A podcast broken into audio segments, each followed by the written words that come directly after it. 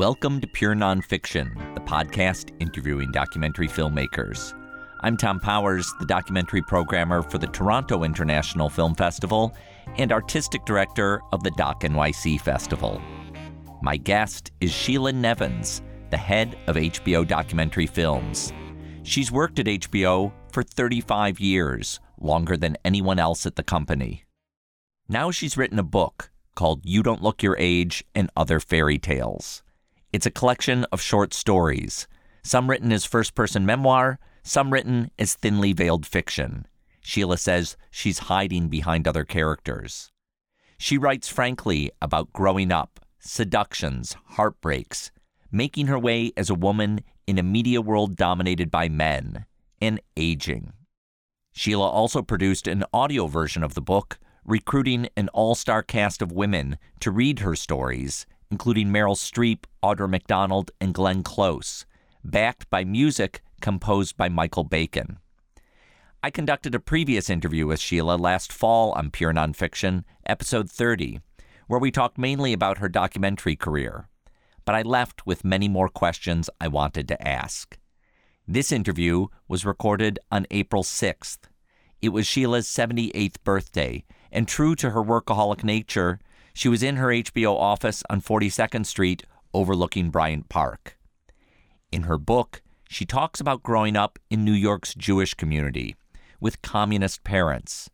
They knew Julius and Ethel Rosenberg, who were executed in 1953 for committing espionage at the height of the Red Scare. Sheila describes her mother as a card carrying communist. My mother was born into an immigrant family. Both my grandparents were not born in this country. They were both born in Russia. And um, my mother was born here. And she had four brothers, none of whom went to college. My mother was the only one who went to college. And she went to Hunter with Ethel Rosenberg. Hmm. And Ju- she knew Julius indirectly. And I, in the building we lived, were the editors of the Daily Worker. And um, my friend Billy, whose name I can't ever remember, vanished one day when I was a kid. And then Ethel and Julius were killed in an electric chair. And my mother always had me marching in Union Square with holding big mm. signs up. And I thought every day I couldn't sleep. I think it was the beginning of my anxiety that they were going to take my mother, put her in a chair, and they were going to electrocute her. And um, so I lived that way for a long time. But she had other illnesses um, that competed with her, what I thought was fearful communism. Although I was quite a bit older by the time McCarthy came around, there was a there was the Red Scare a little bit before that, and. Um, I was just always afraid. Now, your your mother's politics did they go beyond uh, marching in Union Square? Oh, yeah, my mother was insane. My, we had we got a book. She was fabulously insane and always suffering. So it was a very unusual situation.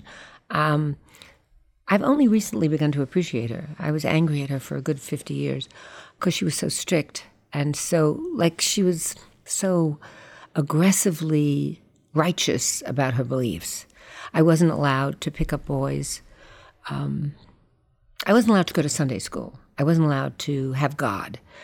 It's just interesting to go back because you can't go forward without back. So yeah. my back is my forward. And she had this horrible yeah, condition, Raynaud's phenomena. Raynaud's phenomena, and um, which meant that her circulation was poor and she was susceptible to to gangrene, gangrene, and amputations. But you can have Raynaud's phenomena and not have the kind she had.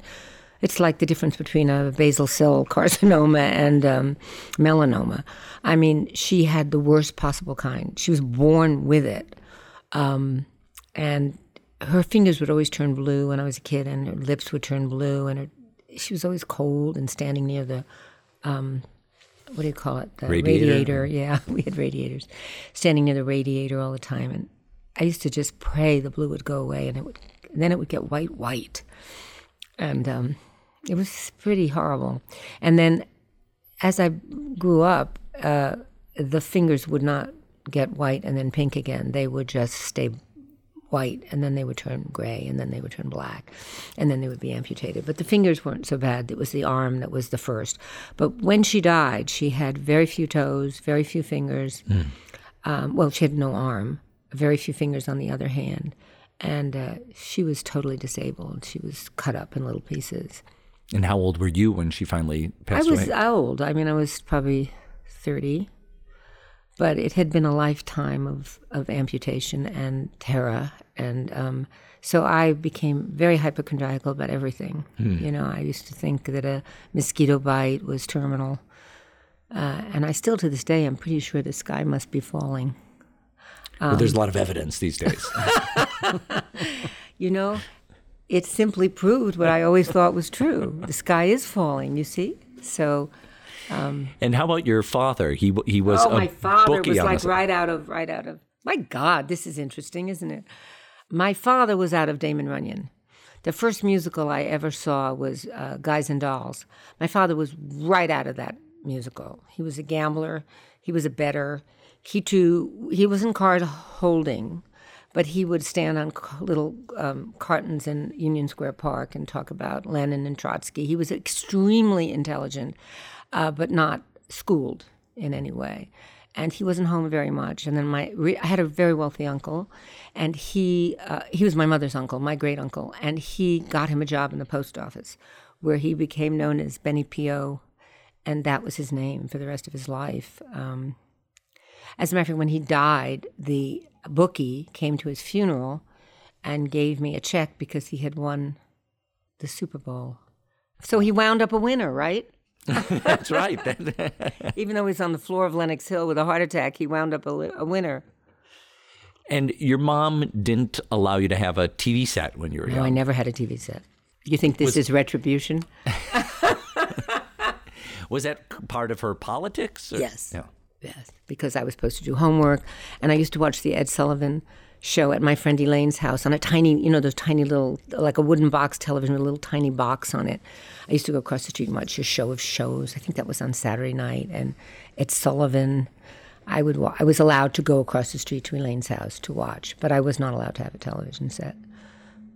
Um, I have many television sets now. I think I, I actually have one in the bathroom. That shows you how I've made up for my childhood. Sheila writes about her entry into the workforce in a chapter called From Cosmo to Ms. Here's the opening of that chapter, read by Lena Dunham.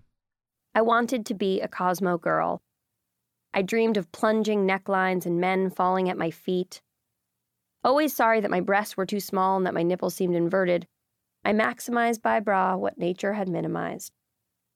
There was no Amazon overnight delivery then, I rushed my Cosmo delivery, five days from the post office. A push up and out bra. Does anyone use the post office anymore? I played seductive. High IQ, Barnard degree be damned. I loved that I could bewitch them, those unsuspecting, dreary male work fellows, and then turn them into amours as I played the office vixen. I would be lying if I said I didn't also dream of Helen Gurley Brown calling me up for a photo op. I was young, pretty, and game, cover girl potential, except for my tits. I read Cosmo as biblical text. I lived by its psalms. I followed. I was pretty girl provocateur, buying attention with a too short skirt. How could I? Well, I did. Don't judge me unless you were there way back then and wanting a fair shot. Take Mr. Delore, a married man about 40. I enjoyed making his temperature rise. Yes, Mr. Delore, I would say. I'll pick up your tuna melt sandwich. Anything else? I'd milk the pause while sliding my office chair in his direction and watch him adjust his now growing too tight pants. I adored the notion that at any given moment some office jerk might be jerking off to me. False temptress trying to advance in the land of media. Flitting about town, buying skin tight jeans revealing Angora sweaters that plunged and itched. Plunge one over itch. I was at the first stop of the staircase and I wanted to climb to the highest floor. Helen Gurley Brown assured me that this was the way to the top. I asked Sheila what it meant for her to be a follower of Helen Gurley Brown. It meant that um, I was to be sexy. and that I was to be alluring, and that I was to use whatever uh, sensual gifts I had to advance myself professionally. Uh, because I wanted a career, although I didn't know what that meant really. But I, I mean, for Helen Gurley Brown, who had a career, basically her advice was seduction. And uh, I practiced it. I read it as text, and I um, was a very flirtatious, not terribly moral young woman. Uh, you know, I did. There's a lot of uh, tales of seduction in the book, or intimations at it. Intimations of seduction. How do you know they're about me? They have different The- I guess they people's are names. thinly veiled. to you because you know me, but to the world at large, they're tales of seduction. I wasn't a pole dancer, Tom. And, and so you you describe that uh, you know while you were following the text of uh, Helen Gurley Brown, you were aware that there was a feminist movement movement rising, but uh, am I right to say that you didn't initially think that it was for you? I didn't understand it. I had did not have the vocabulary for understanding anything but really seduction and flirtation and marriage and children. I didn't know anything else. I didn't those were the four I mean, I was not a good girl, but I wasn't really a bad girl. I was the girl at that time that was expected. And I didn't really pay any attention to anything else. It seemed, first of all, feminism was too close to communism for me. It was too close to a movement, and I had survived that movement barely. Um, with the terror of losing, you know, my mother, Billy disappearing and not being able to pick up boys and outside, you know, when I was 12 and 13, just beginning to want to pick up boys. I couldn't have a God. I couldn't believe in anything. I wasn't allowed to have God. I mean, he was the opium of the people. I didn't have opium either, actually. But um, So were you in a kind of rebellion from th- uh, the, not parents? consciously, not in any way consciously. As a matter of fact, I didn't think of it till now. But the idea of a bunch of women together, my mother had a lot of women friends, and they wore, um, I guess they were feminists, but we didn't have that word. They were like Sophie and Gertie, and they would come over and they would talk and they would make placards and they would go to Union Square. And I don't remember ever meeting Ethel Rosenberg, but I do remember Union Square a lot because I remembered that she would give me things to hold and I would get splinters from the from the wood on the placard, whatever it said, free the Rosenbergs, you know, uh, you know, down with McCarthy. I just remember I didn't know what they really exactly meant, even though I was probably old enough by then to understand it. I was certainly 12 or 13, but it wasn't what I wanted to do. I wanted to pick up boys and, and I wanted to wear lipstick and I wanted to get my ears pierced. And instead, I was, you know, being dragged to Union Square Park. I can't even pass Union Square Park and the Amalgamated Bank anymore. I, I can't go by there. I can't. It just I- brings up I can't come out of that sub. If I ever go to that the, the movie theater on 13th Street, I can't. I just can't go by there. The bank and the because we had the we were at the Amalgamated Bank. That was where we had whatever money we had, and I just I can't tolerate Union Square Park, even though it's full of vendors now and probably things I would want to buy. It has too many memories. I just can't do it anymore. Wow. No. So you describe in the book that there was a period where you shifted from the text of Helen Gurley Brown to awaken as a feminist. Yeah. I, and I don't know that it happened one particular day. I think it was that I was so depressed and I was so unhappy and I was I couldn't get into that ballpark. I couldn't get where the guys were and I didn't know what I had done wrong. I thought maybe I had the wrong philosophy, uh, the wrong sort of sexual philosophy, the wrong flirtation philosophy, the, lo- the long, the wrong sort of plunging neck philosophy. I was pretty, I was skinny, I was flirtatious, um, I was arrogant, I was difficult, but I had no place. I mean, you describe women in the book, uh, sometimes referring to yourself, sometimes uh, using uh, other avatars. Uh, as, How do you know they're avatars? Well, I, There wasn't even that word then. pseudonyms. Not pseudonyms. Not always totally me. You describe archetypal women of that Fine. Okay, I'll accept of that archety- era. Archetypal who- is okay. I mean, if I could put it crudely, were on a mission to to sleep their way up. Absolutely, without question. But You know, it's not hard.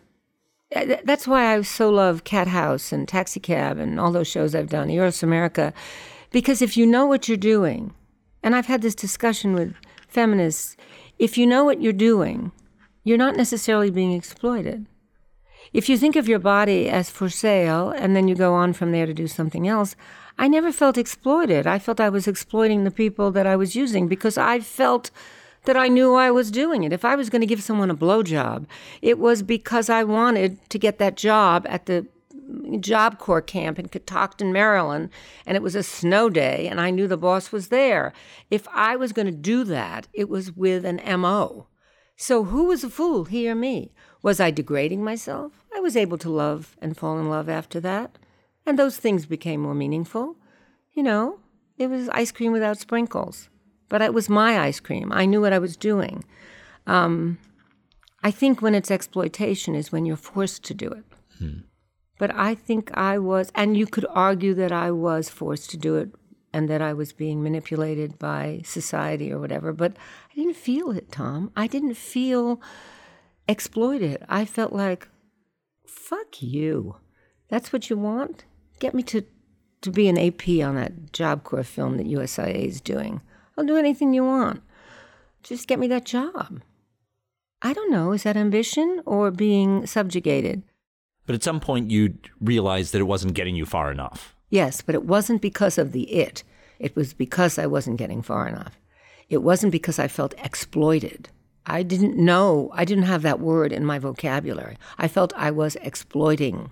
Hmm. I know that's strange and I'll probably be killed by, you know, other women, but in fact, the truth is I didn't feel, maybe I was too pathetic to feel exploited. Maybe I had too low self esteem to feel exploited. Maybe I was too ambitious hmm. to feel exploited. But it's true. I just, you know, I want to be Cosmo Girl. I'm, have you, You know? ever had conversations about this with Gloria Steinem? Or? No, I didn't. You know, the thing about writing this, these short stories was I never had conversations with myself about it till I started to write it, because I made docus. I suffered, you know, the sins of the world. You were I looking ahead. Yeah, I think that's true. I didn't really look back. I guess that's good, isn't it? But I'm old enough now to look back because back is so much and there's so little forward.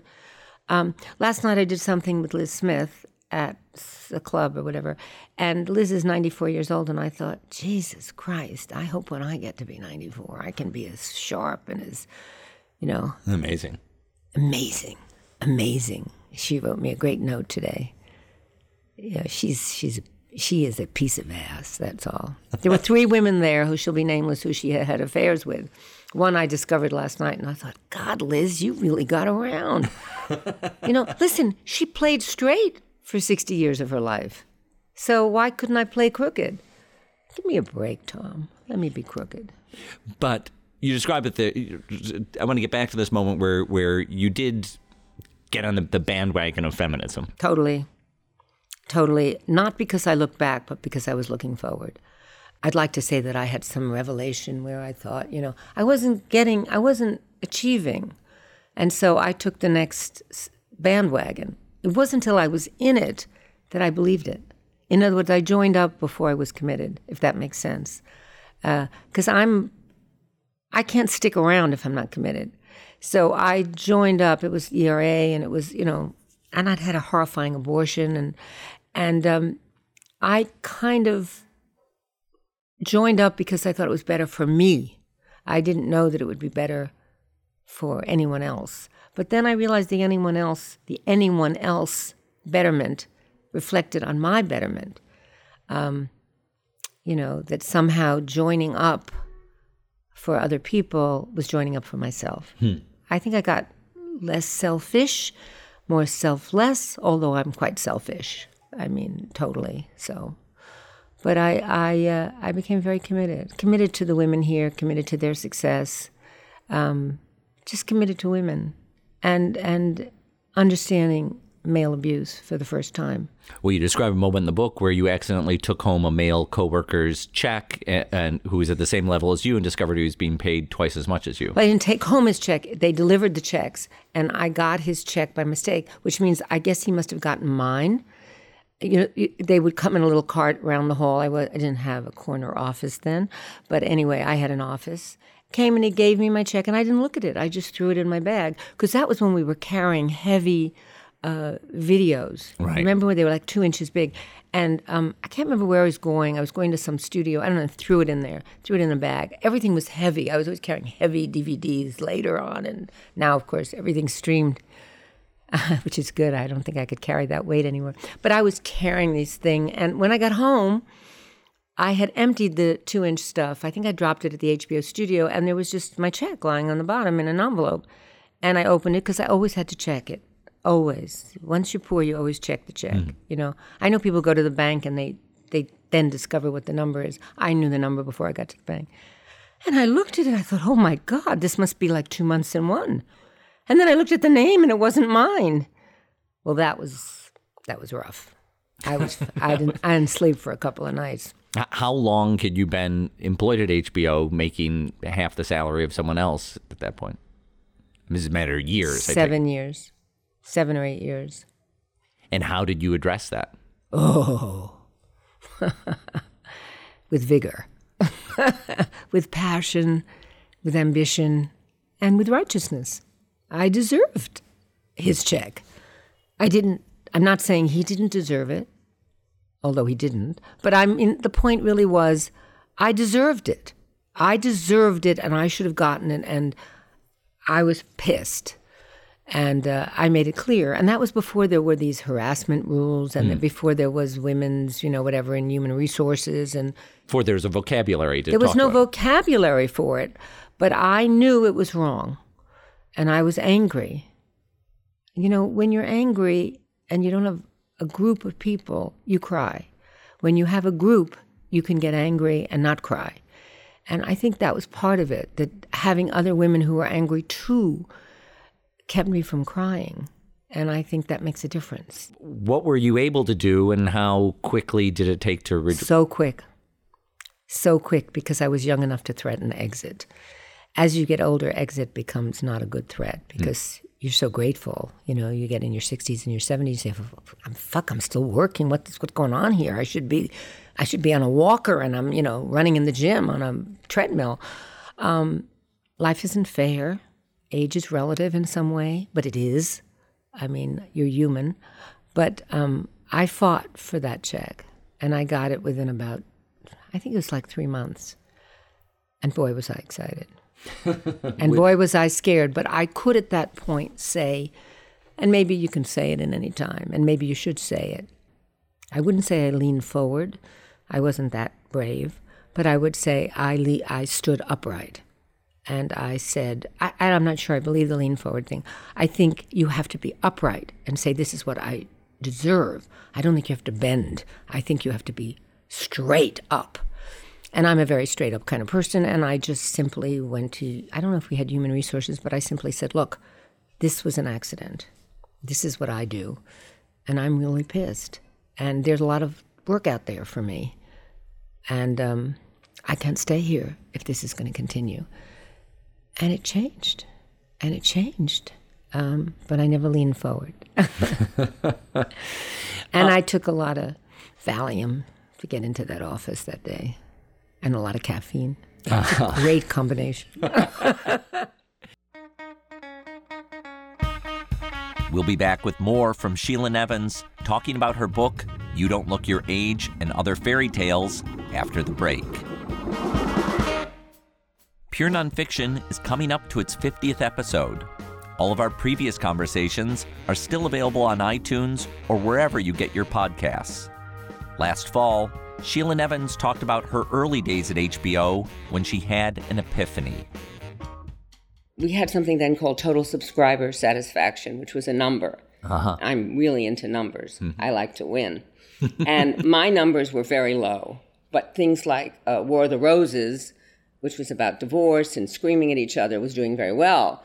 and uh, Jaws was doing very, very well. And I thought, well, why don't I copy those with real things? You can hear our earlier episode with Sheila Nevins on episode 30. Go to purenonfiction.net.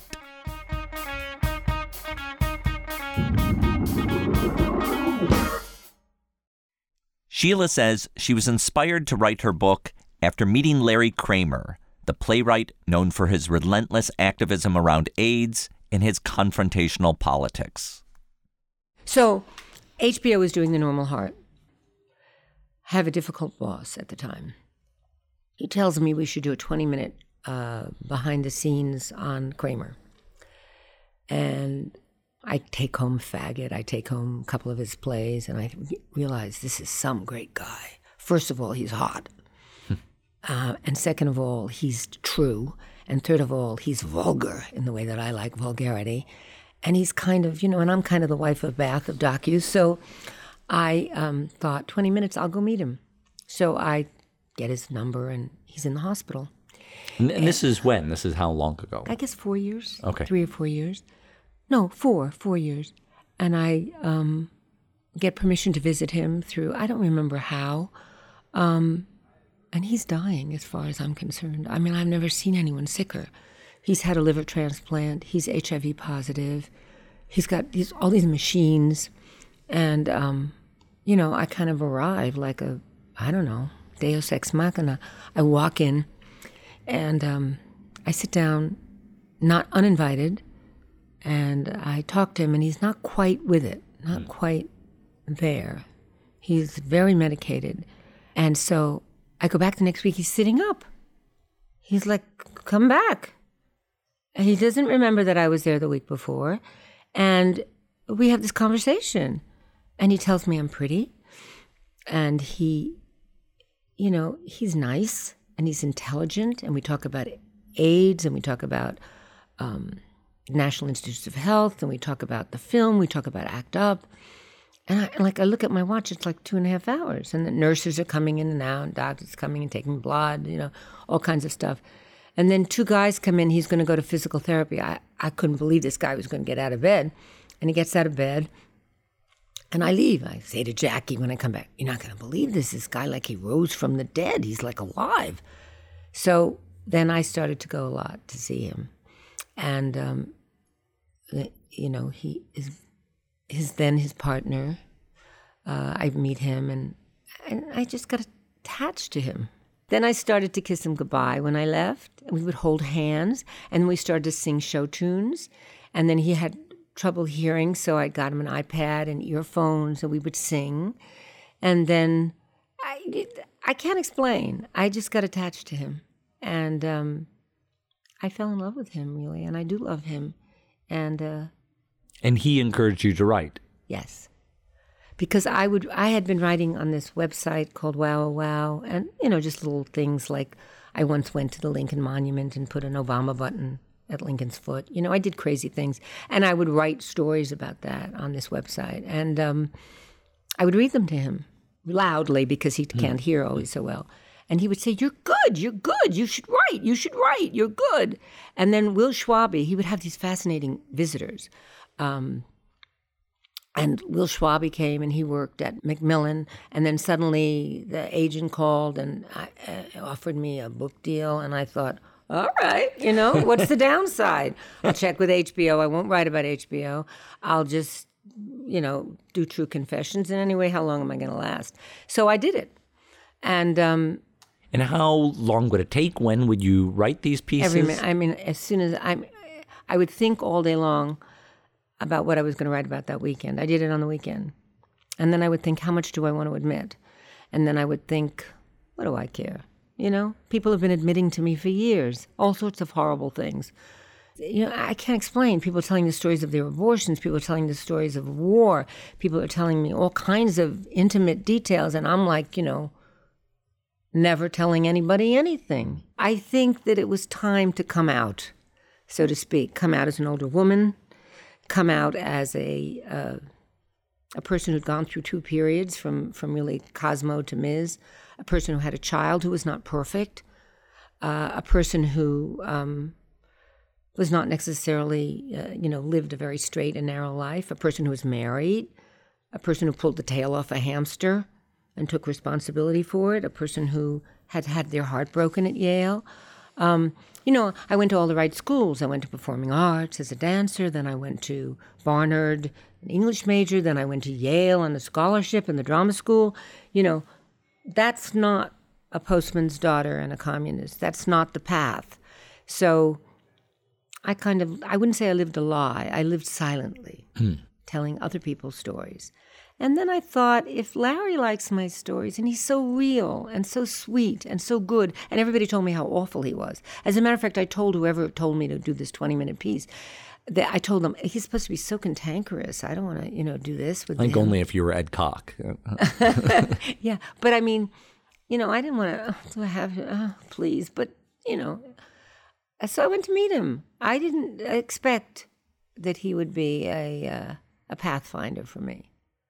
Sheila says the hardest piece for her to write is one titled Mentor Not, about a broken love affair when she was a graduate student at Yale.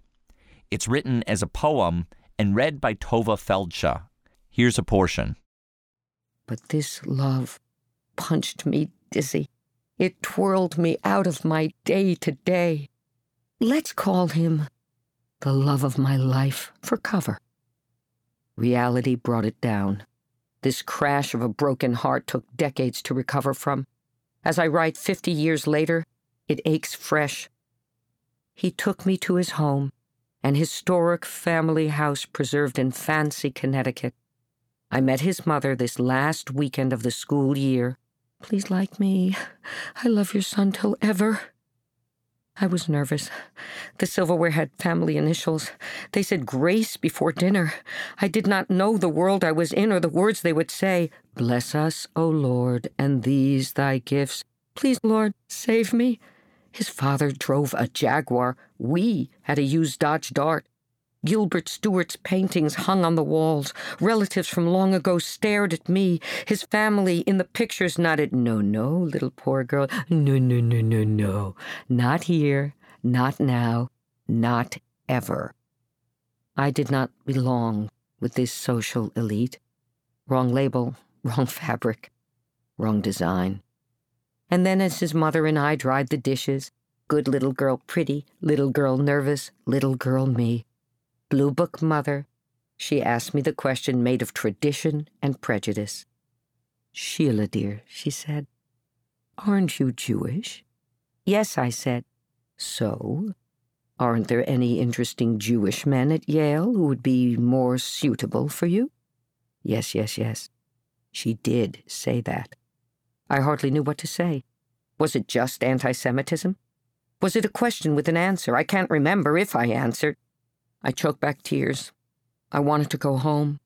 I wanted to tell you reading this that I answered her, but I was too stunned to say anything. Numb, I remember. I could not feel.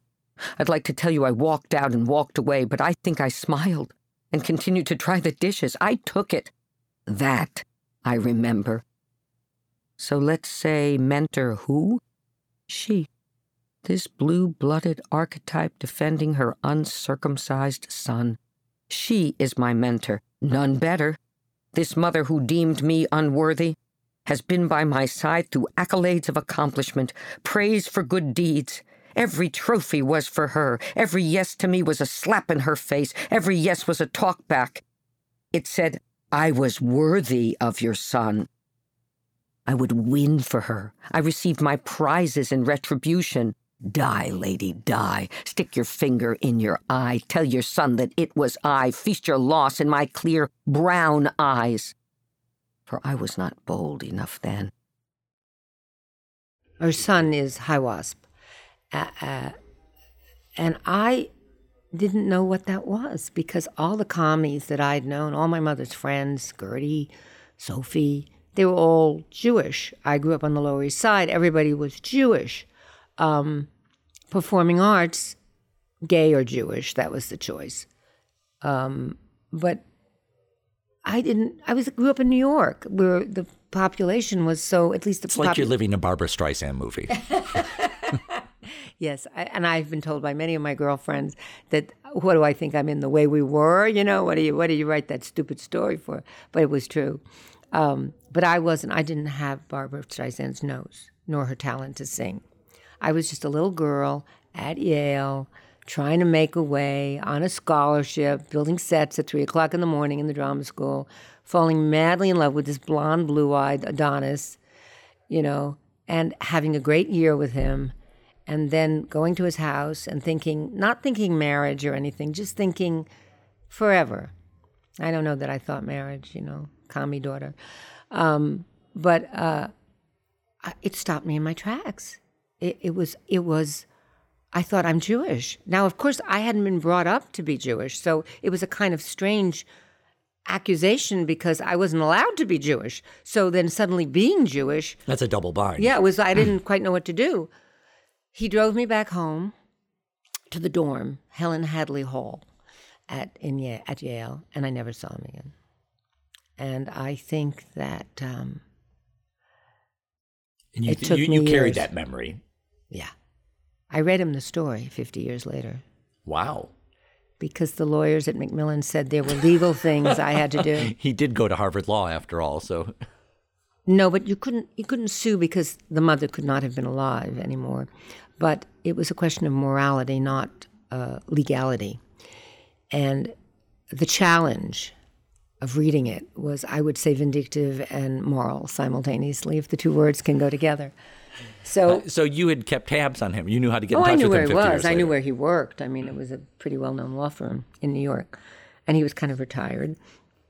I think he was emeritus. I don't know what. I never know what that word means. Although I'll probably get it soon. But anyway, whatever it was, um, I knew how to reach him, and uh, and I had seen him, you know, at events and things. Twenty years later, thirty years later, bald, no more blonde hair, you know, nice, lovely wife. You know, not not any, and you know, you get over these things. It takes a good 10 years, but you get over it. But I didn't get over her. I got over him, but I did not get over her. And I knew how to reach him, and I thought, why not? Life is so short. This is one of those experiences that you, you know, for heaven's sake, I'm not going to, you know, have it in church. I might as well have it in my office. So I um, called, left a message, and I didn't get a call back. And I was leaving about five days later from this office, and I walked down the hall, and they said, "So and so's on the phone." I came rushing back, and I thought, "Do I have the guts to do this?" I said, "Hi, how are you? You know, how's it going? You know, what's what are you doing?" He said, "I talked about being old, you know," and I said, "Yeah, yeah, hi, yeah." I said, "You know, I wrote a book, and um, uh, there's something in there about your mother." And now, let me just tell you, the Tovah Feldshuh on the audio tape read the sto- read it, and Tovah is a Jew's Jew, right? So now Tovah read it like, "Your mother, you know, she did this and she, you know." Like Lady Macbeth, you know. Okay, so I wasn't going to play him that. So I said, I wrote this thing about your mother. I said it's very direct about what happened in the kitchen, and you know, and um, I'll read it to Had you ever talked about it at the time? Like, was he aware that that had taken place and that it had ca- carried that Yes. meeting for you? Yes. Okay. Because he never called me and I called him. It was the time of a princess phone that shows how long ago it was. I called him and cried. But, you, you know, 50 years, your tears dry. So then, I think they do. Although when I heard his voice and I read him the poem, I, They turn into icicles in your heart. they turn into icicles in your heart. I wanted to hurt him. I told you I wasn't nice. So I called him. I mean, so I picked up the phone. I, you know, I did. And then I said, I'm going to read you the poem. So I read it like Little Mary Sunshine. I said, she was at Yale, and the mother said, and the so and so said, and then this happened. And she said, Aren't there any Jewish men in the law school? And I didn't say anything. And then he drove me back, and I never saw him again. And I left him at the gate and her at the gate. And, you know, I'm Little Red Riding Hood. I was swallowed whole, but I came out smarter. You know, I don't remember the story exactly, but it was something like that. And there was this pause at the end. And he said, It's all true. And I was a coward. And it made me cry. Um, I have not had a bad romantic life at all, but it was it was sad. it was very sad. Uh, because No pa- satisfaction in that? Not at that moment, no. Maybe two days later. No, not really. No, as a matter of the opposite. It made me think that I hadn't wasted a year of my life, that I must have sensed that honesty, but the inability to act on it, which I think a lot of us have. You know, we know the right move, but we can't make it for whatever reasons. But um, it wouldn't have worked. It, it would never have worked. That wasn't the issue. The issue was that I was brokenhearted. Uh, and she was evil to me. I don't know that she was an evil person. Well, a lot of this book is about confronting age, and Age. and I wonder what you learned about that. I think it's scary, especially because it's a youth oriented culture. Today, I am 78 years old, We're speaking on your birthday. Uh huh.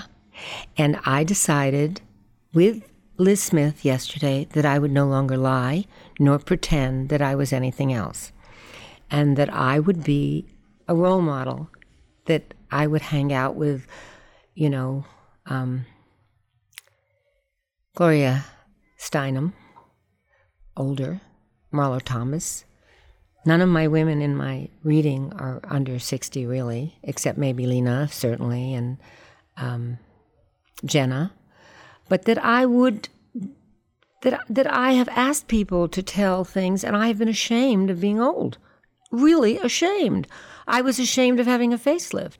What a stupid thing to do. Why didn't I just grow old? Last night I went to some event this woman who had to be in her 80s, she said to me, I said, Oh, you have such great lips. I didn't mean it.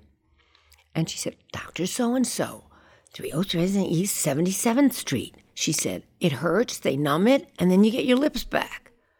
You know, you lose your lips when you get older. They disappear. They look like that. But um, no, I decided to just fucking be it. You know, what's this big secret? You know, it's just is. What a lucky person I am. What a lucky person that I have a job, that I have ideas, that I can still remember almost everything except names, that I can that I can feel well, that nothing's wrong. I haven't had a breast cut off yet, or a foot, or a finger. I mean, my mother died at 59. I've beat my mother by almost 20 years. So what am I going to do? Feel like uh, I have to be ashamed? Not ashamed anymore. And it's an incredible kind of freedom. How can you be a docu person and be lying about how old you are or pretending? You know how hard I tried to get my birth date off Wikipedia? you cannot imagine how much I was willing to pay and how hard I worked. And I could have done it. I had a devious, like, hacker connection to do it from another woman who said, Don't let them say it. Don't let them say Don't let them put it there. You'll never work. And I thought, Fuck it. You know? I'm sorry I'm old. I wish I knew what I know now then, but I didn't know it then. So maybe being old is knowing now. I don't know the answer. But I'm not, um, I can't tell you I won't get Botox tomorrow. But I can tell you that I'll know it doesn't make a fucking bit of difference.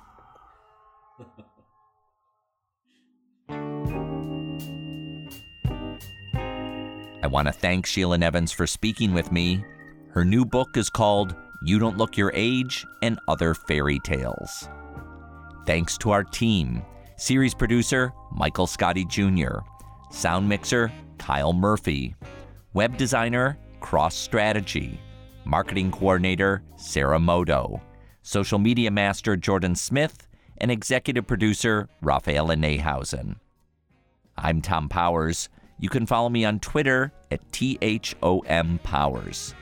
If you're in New York, come see our series Stranger Than Fiction on Tuesday nights at the IFC Center. The spring season runs through June 6th. You can read our show notes, learn about live events, and sign up for our newsletter at purenonfiction.net.